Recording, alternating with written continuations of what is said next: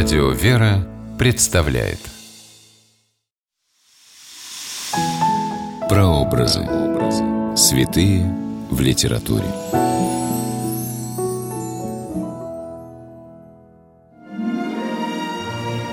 В литературе XX века, особенно в дневниках, мемуарах, нередко можно встретить документальные свидетельства о людях, достигших святости.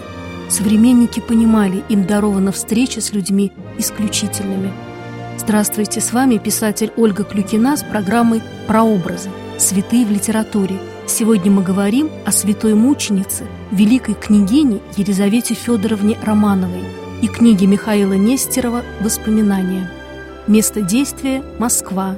Время действия – начало XX века.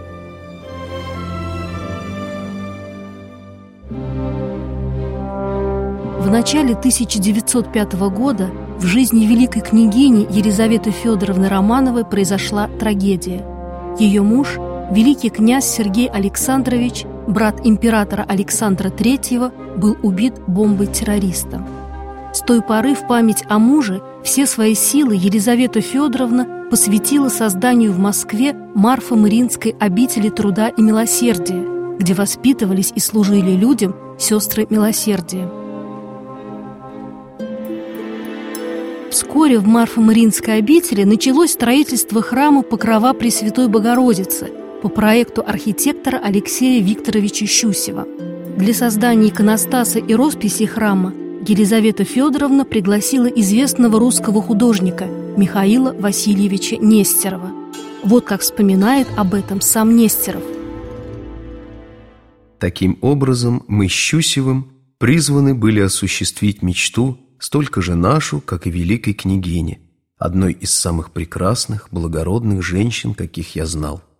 Женщины привлекательной столько же своей внешностью, сколько и душевными своими богатствами – добротой, отзывчивостью, милосердием, доброй волей ко всему, что может быть на пользу людям. Четыре года, работая над росписями храма, Нестеров близко общался с Елизаветой Федоровной и неизменно восхищался добротой, деликатностью, художественным вкусом великой княгини. Свои впечатления от этих встреч художник записывал в своем дневнике. Многие из них вошли в его книгу «Воспоминания». Беседы с великой княгиней оставляли во мне впечатление большой душевной чистоты, терпимости. Нередко она была в каком-то радостном, светлом настроении. Когда она шутила, глаза ее искрились, обычно бледное лицо ее покрывалось легким румянцем. Костюм ее в те дни был по будням серый, сестринский, с покрывалом. Под ним апостольник, такой же белый по праздникам. Он сделан был по ее рисункам, присланным мне для просмотра и потом подаренным мне на память. На Благовещение 1911 года роспись Покровского храма была почти готова. В основу композиции легла по-нестеровски самобытная картина «Путь ко Христу», и художник с нетерпением ожидал, когда сможет показать ее великой княгине – но буквально накануне этого дня обнаружилось, что из-за небрежности подмастерья, который грунтовал стену, краска на картине вздулась. Фреску нужно было полностью счищать и писать заново. Вот только как сообщить об этом заказчице Елизавете Федоровне? Она пришла радостная, оживленная, приветливая, обратилась ко мне со словами благодарности. Минута была не из легких. Я набрал воздуха в грудь, собрался с духом и рассказал ей о беде с центральной фреской. Первую минуту Елизавета Федоровна была растеряна, а потом вдруг принялась меня утешать, уговаривать оставить картину, полагая, что со временем дырки можно будет закрасить, картину можно будет сохранить. Но мы сделали все же так, как действительно было нужно.